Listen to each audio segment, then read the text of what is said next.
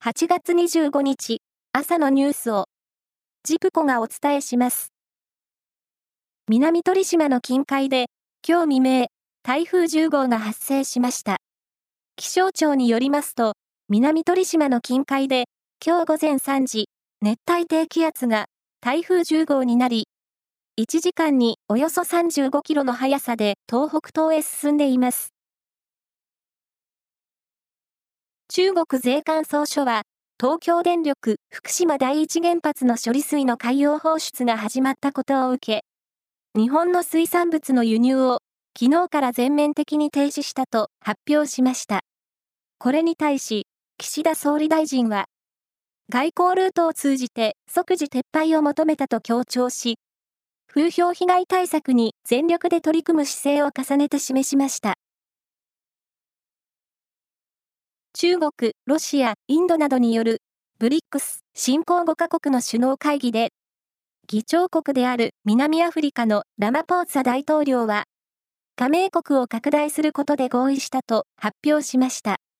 新たに加盟するのは、イラン、サウジアラビア、エジプト、アルゼンチン、アラブ首長国連邦、エチオピアの6カ国で、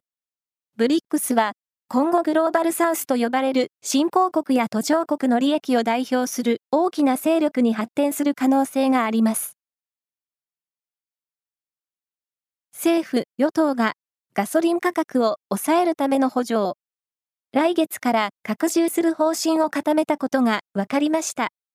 来月末に期限を迎える補助金制度を少なくとも年末まで延長する方針ですが、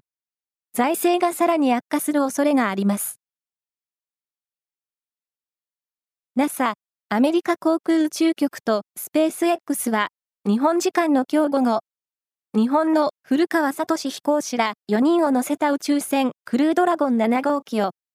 アメリカ・フロリダ州のケネディ宇宙センターから打ち上げます。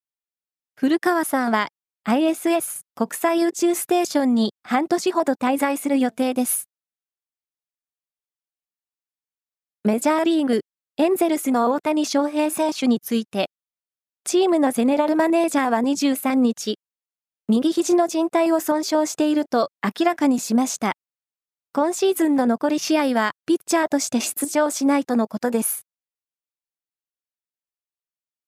ハンガリーで開かれている世界陸上の女子35キロ競歩で、中京大学出身、現在は桑名市の企業に所属している園田スレナ選手が7位に入賞しました。バスケットボール男子のワールドカップは今日開幕し、日本代表は沖縄で行われる1次リーグ E 組の初戦でドイツ代表と対戦します。首相の富樫勇樹選手は、これだけ準備をしてきているチームは絶対ないと語り、勝利を誓いました。以上です。